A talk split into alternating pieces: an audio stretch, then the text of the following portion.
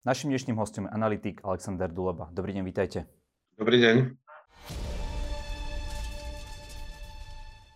Pán Duleba, ako, aký je koncom jesene stav na boisku na rusko-ukrajinskej fronte? Ako zhruba, a myslím si, že sme v takej fáze vojny, ktorá začala v septembri.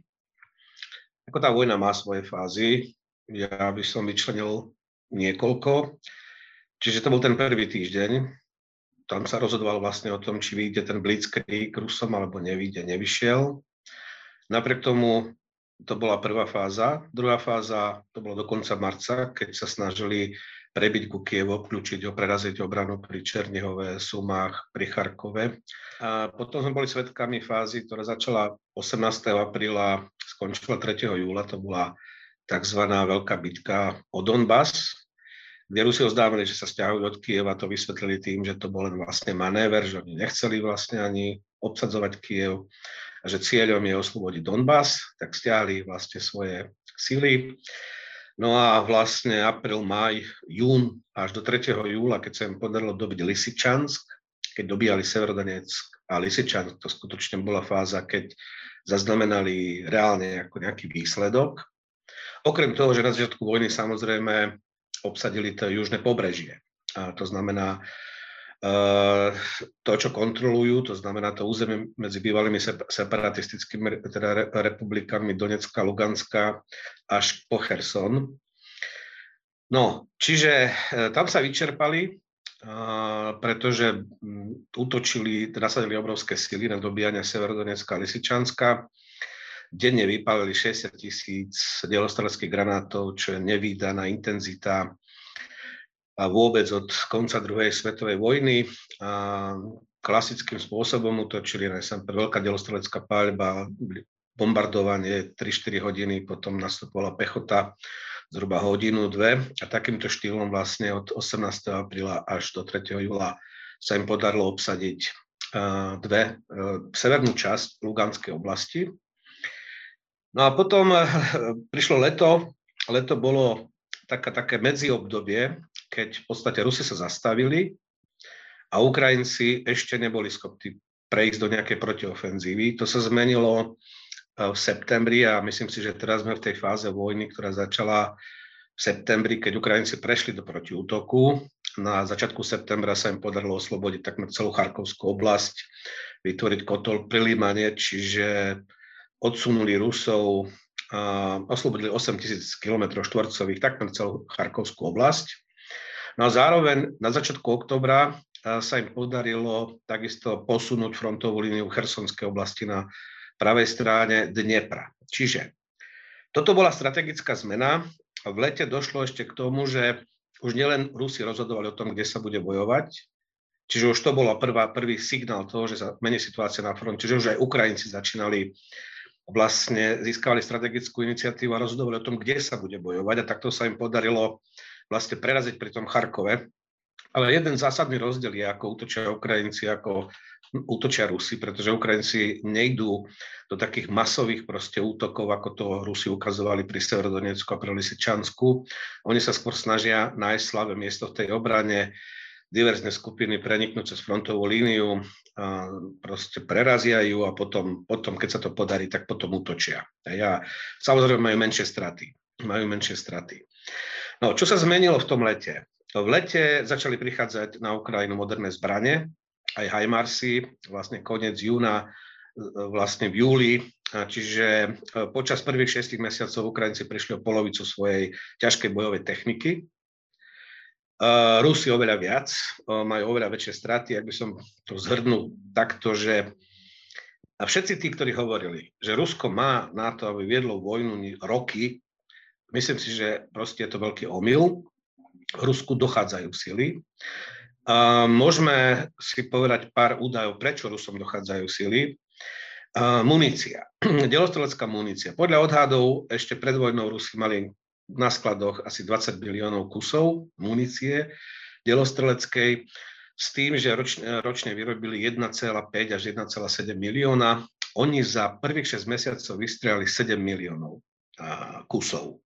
Hej, to je štvoročná výroba. Čiže ono, ani tie e, zásoby nie sú nekonečné a problém Rusi majú hlavne s tým, že, že nevedia vyrábať vlastne presnú muníciu, vysokotechnologickú, chyba im elektronika kvôli sankciám. Čiže aj keď niečo vyrobia, tak proste o oveľa obmedzenejšom e, počte než v normálnych časoch. Tanky. E, ozbrojené sily Ruska mali pred vojnou 3000 modernizovaných tankov. Na skladoch ich majú ešte 12 tisíc, ale sú staršie typy. E, zhruba 40 z tých starších typov jednoducho e, bez oprav nie je možné nasadiť ako na boisko. Z tých modernizovaných, moderných tankov, tých takmer 3000, dve tretiny, od dve tretiny už prišli. čiže znovu nie sú to nekonečné ako zásoby bojovej, bojovej techniky, povedzme tejto ťažkej. Rakety krátkeho stredného doletu.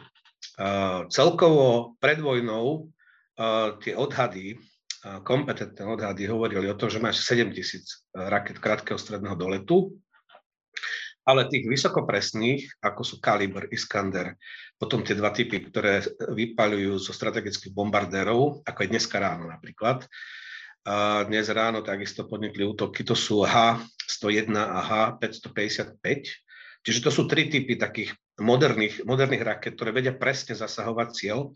Tých pred vojnou mali 1800. A, ale v súčasnosti, ak zarátame aj dnešný útok, kde vypalili viac ako 50 raket, 144 zhruba Ukrajinci zostrelili, už ich majú nejakých 500. Čiže už proste, tiež to nie sú nekonečné zásoby. A v podstate každý či, ak to je jediná vlastne vojenská odpoveď, ktorú Rusi našli, teda dve by som povedal, našli na porážku, ako odpoveď na porážku pri Charkove, to je mobilizácia. Oni totiž to, to je ďalšia vec. Hej. Mobilizácia, to je 21. septembra, Putin musel pristúpiť k e, veľmi nepopulárnemu opatreniu, ktorému sa snažil vyhnúť. Absolútne, pretože dovtedy to bola len taká obyvačková vojna pre väčšinu Rusov, si pozerali v televízii, jak ich superarmáda realizuje presne ako špeciálnu vojenskú operáciu, ale odrazu 300 tisíc teda bolo oznámených, eh, že bolo zmobilizovaných. Šojgu, myslím, že predčerom vyhlásil, že už to urobili, že už sa akože údajne končí, hoci stále to prebieha. Uh, viete, pomery na fronte sú, sa zmenili zásadným spôsobom aj z, z, z pohľadu tej živej síly. Tie straty sú obrovské. Samozrejme, môžeme, nemusíme veriť, Ukrajinci tvrdia, že v podstate už viac ako 70 tisíc ruských vojakov bolo zabitých. Údaje o zajatých sa nepublikujú, to sa zverejňovalo prvý mesiac vojny, teraz už sa nezverejňujú. Ale plus e, viac ako 100 tisíc ďalších teda je vyradených, to znamená alebo zranených, alebo zajatých. To sú obrovské straty. Také ani Sovietský zväz, Rusko zo žiadnych vojen jednoducho ne, nepamätajú. Ukrajinci majú zbraň asi 700 tisíc ľudí, 700 tisíc ľudí a majú rezervu 300 tisíc, čiže vedia rotovať. To znamená, že tí vojaci tam sú nejaké obdobie na tom fronte, potom sa vedia vymeniť a robia to proste pravidelne, čiže majú to oveľa lepšie zorganizované. Rusi majú málo ľudí, na to zistili vlastne pri tom Charkove, keď nemali ani druhú, ani tretiu líniu obrany. No a odhady sú také, teda ak rátame aj mobilizovaných predtým v tých okupovaných územiach, čiže ak tých zhruba 200 tisíc regulárnych teda vojsk z 360 tisíc, ktoré mala, mali pozemné sily Ruskej federácie pred začiatkom, lebo armáda 900 tisícová, ale 360 tisíc to boli pozemné sily. A z tých treba odrátať jednotky v Sýrii, Tadžikistane a proste inde, kde nemôžu proste všetko stiahnuť. Čiže z toho nasadili na začiatku vojny nejakých 150-170 tisíc a mobilizovali samozrejme tých kvázi republikách na Kryme a tak, čiže nejakých 200 tisíc ďalších ľudí. Čiže do 400 tisíc to je maximalistický odhad, že môžu mať v zbrani. No a oni, a Ukrajinci 700 tisíc reálne. Hej? Čiže vlastne oni začali vytvárať Ukrajinci odrazu presunmi, tlak a Rusi nestihali. Jednoducho toto sa stalo pri Charkove, že tam sústredili viac živej sily a dokonca viac bojovej techniky. Minulý týždeň podľa jedného z ukrajinských generálov na juhu už vyrovnali aj palebnú silu. Lebo keď tá palebná sila v delostrelectve bola v júni, keď dobíjali Severné Lisičansk 10 k 1 prospech Rusov, to znamená 10 delostreleckých granátov Ukrajinci vedeli odpovedať jedným. V lete sa to s tým, že prišli hufnice moderné, niekoľko stoviek, najviac kraby z Poľska, ale aj z iných krajín, České Dany, aj naše Zuzany sú tam, aj z Francúzska, z Nemecka. Čiže dostali asi 400 kusov tých západných húfnic, ktorý sa už zmenil v lete ten pomer 4 k 1. A teraz uh, odhad bol, že novembri už by to malo byť 1 k 1 ako keď budú pokračovať tie dodávky. Čiže toto sa už vyrovnáva. Rusi museli teda mobilizovať, no a začali používať uh, útoky tými raketami, ktoré im ešte zostali, čiže tých ešte 500 majú. Vlastne grátame aj dnešný ranný útok, keď vypálili viac ako 50 tých raket e, moderných, presných. Lebo tie ostatné rakety, ktoré majú, majú ešte asi zhruba, zhruba 2000 ale to sú staršie typy, ktoré, s ktorými viete trafiť mesto, ale neviete trafiť presne nejakú elektráreň alebo nejaký presný cieľ, keď chcete vyradiť povedzme nejakú energetickú infraštruktúru alebo niečo.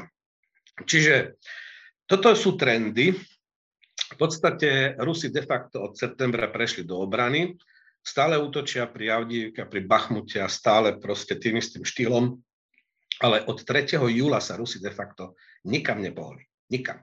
3. júla sa proste vojensky vyčerpali, stratili iniciatívu a v podstate teraz chcú, oni museli robiť tú mobilizáciu, aby vôbec udržali tú líniu frontu, ak chcú mať šancu, udržať tú líniu frontu proste ako nasadiť, nasadiť čím skôr. Údajne podľa ministra obrany Šojgu už 82 tisíc tých novobrancov je už nasadených teda v Ukrajine.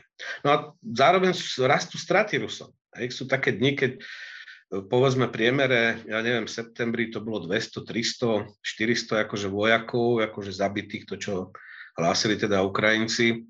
Teraz to bolo 950, včera to bolo cez 600. Ak si zoberieme aj povedzme helikoptéry, ako bojové, a tie moderné K-50, tak zhruba jedna tretina z nich už je hotová.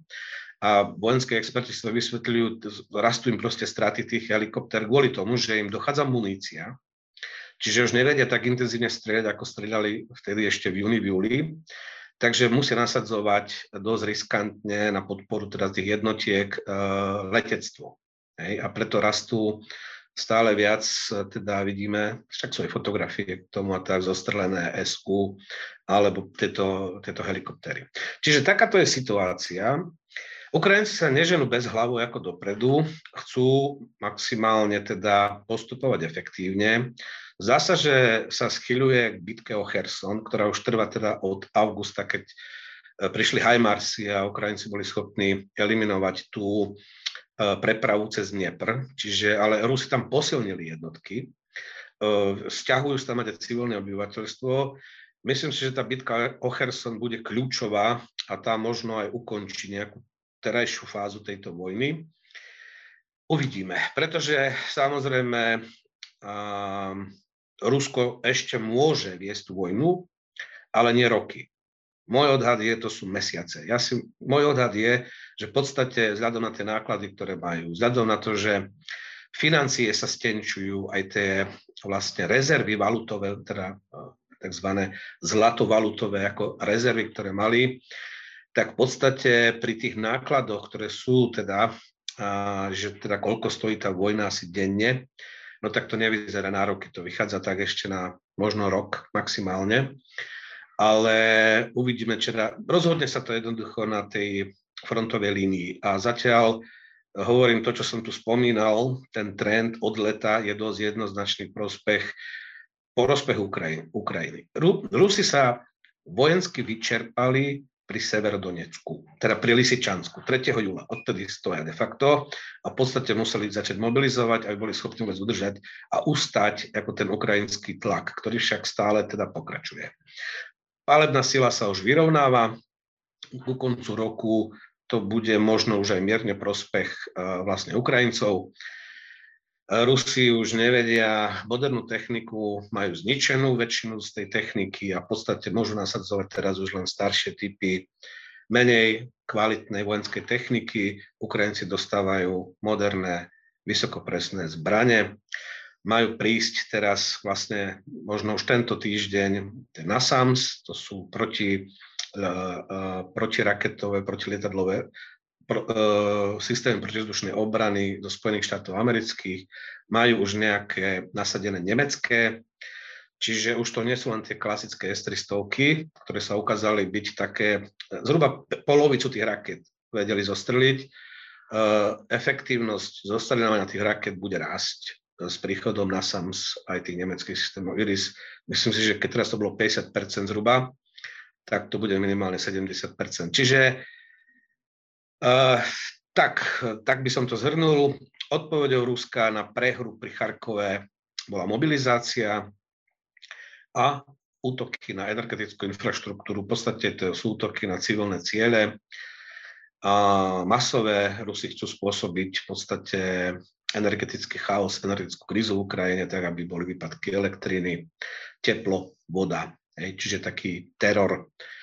A snažia, ešte majú 500 tých raket, ešte môžu urobiť proste zle, a len hovorím, väčšina tých raket bude zostrelená tak ako aj vlastne doteraz, len tá účinnosť protiraketovej obrany bude, bude rásť. A myslím si, že to je úplne jasné od 10. oktobra, keď začali uh, s touto praxou, že v podstate kľúčom jedna je teraz posilniť protiraketovú obranu Ukrajiny. A, a NASAMS a tie nemecké IRIS, tie, tie už sú a prichádzajú, takže to sa deje. Ako hodnotíte e, ten krok, že vlastne Rusko odstúpilo od tej dohody o vývoze obilia ako reakciu na útok e, na Sevastopol a oni z toho obvinujú dokonca aj britské námorníctvo, že im pomáhalo. Je to nejaký akt zúfalstva? Aké to bude mať konsekvencie? No, sa musia odpovedať nejakým spôsobom, ale toto, že už odpovedajú, hej, pretože Ukrajincom skutočne sa darí zasahovať ciele na, na Kryme. To bolo zhruba pred mesiacom, keď e, prvýkrát, to bol prvý raketový útok na letisko, e, vojenské letisko na Kryme, Novofedorivka. No ale to oni vedia zasahovať tú západnú časť Krymského polostrovu. Tam, kde kontrolujú vody, tam, kde vedia odpaľovať, majú vlastne tie, vedia použiť protilietadlové rakety, ktoré majú dole 300 kilometrov a to bol podľa všetkého takýto útok práve na toto letisko a, spravde, a zrejme aj tie, či to bol útok teda, teda dronmi, takzvanými morskými hladinovými dronmi na tie lode. Pozrite sa, Rusi tam majú 36 raket Kaliber ktoré sú umiestnené na lodiach, ktoré kotvia v Sevastopolskom prístave. A z týchto lodí to sú rakety Kaliber, to sú voda zem, ako odpalujú rakety po celej Ukrajine. Hej, to majú dole proste, myslím, že do dvoch a viac tisíc kilometrov, čiže vedia zasahovať ciele ako po celej, po celej krajine. No je to legitimný cieľ Ukrajincov zničiť tieto lode, aby nemohli odpaľovať tie rakety Kaliber. Iskandery odpaľujú väčšinou z Bieloruska, a potom tie strategické bombardéry, to sú tie rakety vysokopresné, ktoré teda už dochádzajú, to je tu H-101 a H-555, e, majú v Saratovskej oblasti mesto Engelsk a tam majú Rusi základňu, kde majú tieto strategické bombardéry T-90, 95 a, a, a 160, TU-160. Tie vzlietávajú nad Kaspické more alebo nad Saratovskú alebo Rostovskú oblasť a odpalujú rakety takisto po celom území Ukrajiny a v momente, keď oni cez satelity vlastne dostajú informáciu, že tie lietadla zlietávajú e, z toho Engelska, tak vtedy je poplach na celej Ukrajine. Ale hovorím, to sú Iskandery Bielorusko, Kalibr, to je Čierne more, a tieto H-101, H-555, to sú strategické bombardéry. Toto je najväčší problém, to je to, čo aj písal článok, to bolo také nezvyčajné v septembri náčelník generálneho štábu Ukrajiny Zálužný a spolupráci s jedným tiež bývalým teda generálom, teraz poslancom ukrajinského parlamentu napísali článok, že najväčší problém z hľadiska ukrajinskej obrany je beztrestnosť ruských útokov raketami. Pretože v podstate Ukrajinci nedostávajú zbrania, ktoré by umožňovali zasahovať ciele nejak hlboko v ruskom území. Čiže v podstate Rusi si môžu strieľať akože po celej Ukrajine a útočiť pred civilným objektom. Ukrajinci sa vedia vlastne len brániť. A nedostali ani rakety, ani prostriedky také, aby to vlastne bolo 50-50, že keď vy útočíte na naše civilné ciele, energetickú infraštruktúru, že vám to budeme, budeme vracať. Takže to je tá, by som povedal, taká disproporcia celý hlavný problém vlastne tejto vojny, beztrestnosť, ako to pomenoval zálužný beztrestnosť Ruska pri raketových útokoch. Čiže ciele, akože zničenie, e, jednak padol už vlastne tá vlajková loď Čier, e, Černomorskej flotily Kryžník Moskva. teraz bol poškodený vlastne, to je druhá rada, čo sa týka teda vlastne síly bojových, bojových lodí. Čiže boli zasiahnuté tri takéto lode, ktoré môžu odpaľovať rakety Kalibr. Čiže toto je legitímny ukrajinský cieľ. No a Rusi odpovedali dnes ráno zase masovým, teda viac ako 50 raket odpálili po energetickej infraštruktúre krajiny. Hej. Čiže z toho 44 bolo zastrelených, nejaká desiatka preletela a samozrejme sú, spôsobuje to škody. V Kieve tuším 350 tisíc domácností je momentálne bez elektriky, bez svetla a bez vody, pretože bez elektriky nejdú ani pumpy, ani nič iné.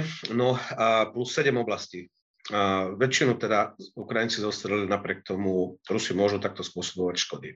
A zdá sa, že takáto teroristická taktika, keďže na fronte im chýbajú ľudia, z pomery zbraňové sa vyrovnávajú a zdá sa, že to ukrajinské velenie na dve kategórie efektívnejšie a lepšie tej armády a hlavne Ukrajinci majú voľu bojovať, chcú bojovať. 86% Ukrajincov, to je prieskum z pred dvoch týždňov, je presvedčený, že žiadne rokovania s Ruskom, Rusi musia vypadnúť z územia Ukrajiny.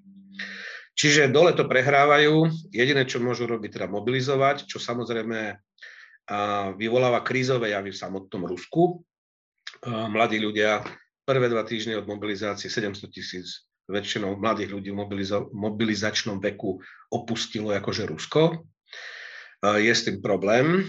A proste utekajú pred, pred e, tým, aby boli povolaní, pretože ukázalo sa, že tie ruské vojenské úrady v podstate nemajú presnú evidenciu, čiže keď minister Šojgu hovoril, že budú povolávať len nejaké, nejakých odborníkov, no tak proste ukázalo sa, že začali povolovať záradom uh, aj takých, ktorých nemali povolávať, čiže otcom ako viacerých detí, ľudí starších ako 65 rokov, čo už by nemali byť akože byť povolávaní a podobne. Čiže dosť veľký chaos a ako kompenzácie napríklad v Túve a v Buriacku dostávajú rodiny e, ktoré, tých mobilizovaných vojakov, že barana, hej, alebo že proste dostanú nakladné auto s, dr- e, s drevom, aby proste mali čo kúriť takýmto štýlom, to proste tam funguje, alebo nejaké potravinové nábory. E, to znamená, že múku a proste čokoládu, cukriky a, a podobne. No, čiže ja som presvedčený, že uh, Rusko nemá na to, aby viedlo vojnu dlž akože roky. Uh, to, čo vidíme momentálne, môj odhad je, že to sú mesiace, určite nie roky. Táto zima bude samozrejme kritická a samozrejme Rusi čakajú, že sa zlomí podpora západu Ukrajine, že to spôsobí práve táto zima, energetická kríza, vysoká inflácia, že bude raz nespokojnosť, že proste bude stále viac ľudí v európskych krajinách volať, toto nie je naša vojna, kašlíme na to. Lenže viete, to je proste všetko teraz ilúzia si predstaviť, že existuje nejaký ruský plyn, ktorý vyrieši ako problémy, ktoré máme teda v energetike a čo samozrejme potom následne v ekonomike. Zdá sa, že teda Európa je pripravená na túto zimu, ale to je stále ešte tá tá nezodpovedaná, nezodpovedaná otázka, ktorú Putin má a v podstate bude vedieť na ňu odpoveď až na konci tejto zimy. Či to vydržíme, alebo to nevydržíme. Čiže je tu to možnosť. Čiže pokračovať v mobilizácii, čakať, čo urobí zima, s Európanmi a ničiť energetickú infraštruktúru Ukrajiny. To sú vlastne odpovede, ktoré Rusko momentálne má. A ešte zostáva nejakých 500 raket, ktoré môžu narobiť Ukrajine zle. To znamená, že poškodzovať energetickú infraštruktúru. Čiže to to je spôsob, to, čo Rusi môžu urobiť. Všetky tie reči ohľadom toho, že použijú nejakú zbraň, teoreticky, taktickú jadrovú zbraň alebo niečo, to áno, to teoreticky môžu urobiť. Ale Američania a Briti sa jednoznačne vyjadrili, aj keď neoficiálne, ale ústami bývalých významných predstaviteľov, bývalý šéf CIA a bývalý šéf pozemných síl Spojených štátov, veliteľ pozemných štátov v Európe, generál Hodges, to oznámili, že čo, aká bude odpoveď. Je tu budapešťanské memorandum z roku 1994, ktoré podpísali Američania a Briti, na základe ktorého Ukrajinci odozdali jadrové hlavice Rusku, ktoré malo byť tým spoľahlivým partnerom Spojených štátov amerických v tom zmluvnom režime z hľadiska teda jadrového odzbrojovania. No a pokiaľ teda Rusko použije jadrovú zbrať proti Ukrajine, a Američania a Briti sa zaslúžili o to, že teda Ukrajina bola jadrovo odzbrojená. Odpoveď musí prísť a to, čo naformulovali jeden aj druhý nezávisle od seba, teda nezávisle, ale odpoveď bola rovnaká, e, bude, odpoveď bude e, proste útok Spojených štátov amerických a Veľkej Británie na vojenské jednotky a infraštruktúru ruskej armády na území Ukrajiny vrátane útoku na Čiernomorskú flotilu. Čiže ak Rusi chcú do tejto vojny zaťahnuť letectvo Spojených štátov amerických, námorné síly, to isté teda sa týka Veľkej Británie, pretože tie dve krajiny si vážia to, čo v roku 1994 Ukrajincom slúbili a preto sú to dve krajiny, ktoré Ukrajinu najviac podporujú, lebo sa zaslúžili o jej jadrové odzbrojenie, tak ak chcú zaťahnuť do vojny Spojené štáty americké a Veľkú Britániu, tak môžu použiť zbraň hromadného ničenia. Čiže je to, teoreticky je to možné, ale jedna, jednak ani by to nijak nepomohlo vojensky na tej fronte. Uh, mohli by zabiť niekoľko desiatok, možno 100 tisíc ľudí v nejakom ukrajinskom meste, pokiaľ by to použili proti mestu, ale vojensky by im to nepomohlo. No a vidíme, že v Rusku sa dejú pohyby, narasta konflikt medzi, lebo to nie je jedna armáda. To nie je jedna armáda. Ako na Bachmut Avdívko, tak to je vlastne Wagnerová súkromná spoločnosť, ktorá proste a, a, a, je šéf ako Prihožin, ako ten už si robí vlastne čo chce, kašľa ako keby na ruských generálov.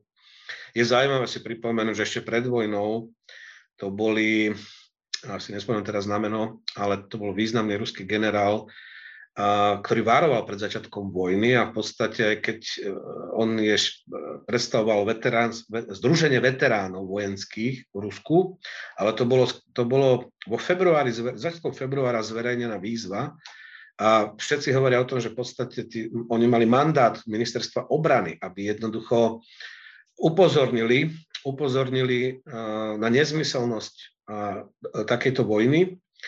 Čiže to generáli ktorí trošku rozmýšľajú a majú prehľad o tom, čo je vojna, tí boli proti. No a vyrastá nám tu nejaká opozícia v samotných ruských ozbrojených silách, to je tá Wagnerová súkromná spoločnosť, ten Prihožin a potom vlastne Kaderov, ako Čečenci, ktorí kritizujú ministerstvo obrany. Hej, a Putin v podstate sa stavia ako na ich stranu. Čiže vidíme, že tam rastie to napätie medzi Kremľom a uh, Kadírovom alebo nejakým, nejakými jastrabmi, ktorí tlačia proste ako na Putina, aby ako Rusko používalo všetko, čo sa dá. A potom zase vojakmi, generálmi, ktorí rozumejú, že v podstate toto bolo šialenstvo od samotného začiatku a že s tým počtom vojakov a s tým počtom, uh, ak nevyšiel blitzkrieg, tak tú vojnu trebalo zastaviť hneď. No len tá vojna pokračuje a pokračuje tak, že Rusko začalo prehrávať. Môže to trvať ešte dlho, ale tiež Rusko nemá nekonečné zdroje, aby, aby to bolo na roky. To je na mesiace. Momentálne vidíme, že tí Rusi sa pozdĺž tej línie zakopávajú, súčasne teda útočia na, na ukrajinskú civilnú infraštruktúru, takže cieľom je nejakým spôsobom demoralizovať ten ukrajinský národ. Bude takéto niečo fungovať? Nebude. A nebude, lebo Máme už vlastne skúsenosti, toto už je dnes ráno tretí masívny raketový útok na energetickú infraštruktúru. Prvý bol 10. oktobra, keď odpalili takmer 30% energetického sektoru, vlastne bol výpadok.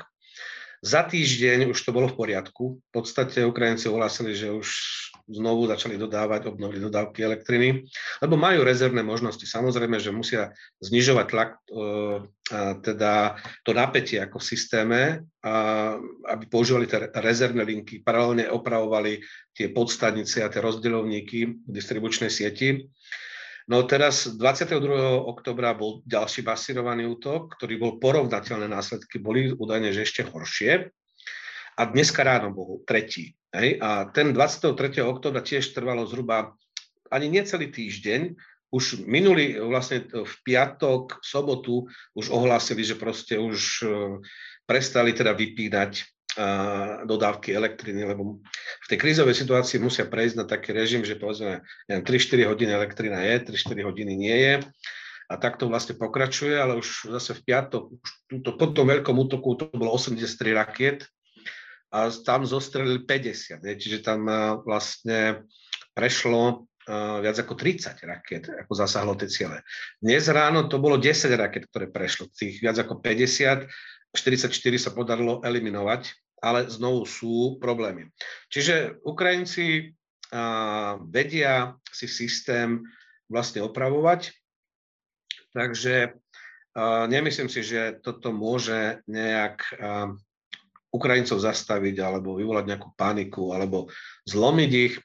Je možné, že toto môže spôsobiť v zime nejakú väčšiu vlnu utečencov zase z Ukrajiny, ale Európska únia, členské štáty Európskej únie robia teraz veľa vecí na to, aby dodávali generátory, aby dodávali nejaké alternatívne zdroje výroby, teda tepla, elektriny, samozrejme e, veci na zatepľovanie a tak ďalej a tak ďalej. Čiže to všetko prebieha Takže tá vlna by nemala byť až taká masívna, ako bola, keď začínala tá vojna. Ale toto môže mať, uh, tieto útoky na, na uh, energetický sektor Ukrajiny, to môže mať taký dôsledok, že budeme svedkami možno nejaké väčšie vlny, než, než sme čakali. Veľa ľudí je skeptických voči protiruským sankciám. Vidia, že máme tu energetickú krízu. Na druhú stranu vidíme, že na tej Ukrajine sa stále bojuje, takže uh, sú tie sankcie účinné? Bude uh, už Putin mať problémy aj uh, s tým samotným držaním tých jednotiek a tak ďalej a útočením vďaka ním? No, ja som už hovoril o tom, že vlastne ak by ak v rezerve Rusy mali cez 600 miliard amerických dolárov a v podstate tie náklady sú nejakých teda okolo miliardy mesačne, aj trošku menej, možno 800 až miliarda sa tie odhady pohybujú. Čiže e, plus toho polovica je zmrazená. Polovica je zmrazená. No a samozrejme plus tie výdaje, oni len rastú, lebo v podstate platia sa kompenzácie rodinám, som už spomínal, e, e, treba nakupovať akože ďalšie veci. Už, už sa snažia doviesť teda rakety z, z Iránu alebo zo Severnej Koreje, pretože tie vlastne už dochádzajú. Čiže to všetko stojí obrovské peniaze a polovica tých rezerv je zmrazená. Ruská ekonomika stagnuje, ten prepad sa odhaduje, že bude zhruba na nejakých 7-8, niek- niektoré odhady hovoria, že až 20% ako tento rok. Čiže príjmy nebudú, no ale hlavne viete, akože hlavný príjem Ruska to bol export uhľovodíkov, ropy, zemného plynu. Keď táto zima ukáže, že hlavný trh ruské, pre ruskú ropu aj pre plyn to bola EÚ, že tá EÚ v podstate nebude odoberať ako ten plyn. Ropu vedia častočne nahradiť, pretože vedia ju voziť akože inde, len oni ju predávajú za, s obrovskou zľavou. Oni ich predávajú zhruba o 30% lacnejšie, než sú vlastne, než je cena na trhu. E, kupujú od nich samozrejme India vo veľkom, Čína, iné krajiny. Plyn nevedia nahradiť. A to je 200 miliard kubíkov, ktoré vyvážali do Európy v podstate ako to z toho príjmy nebudú, Čiže ukáz, táto zima bude posledná taká skúška. Kto z koho?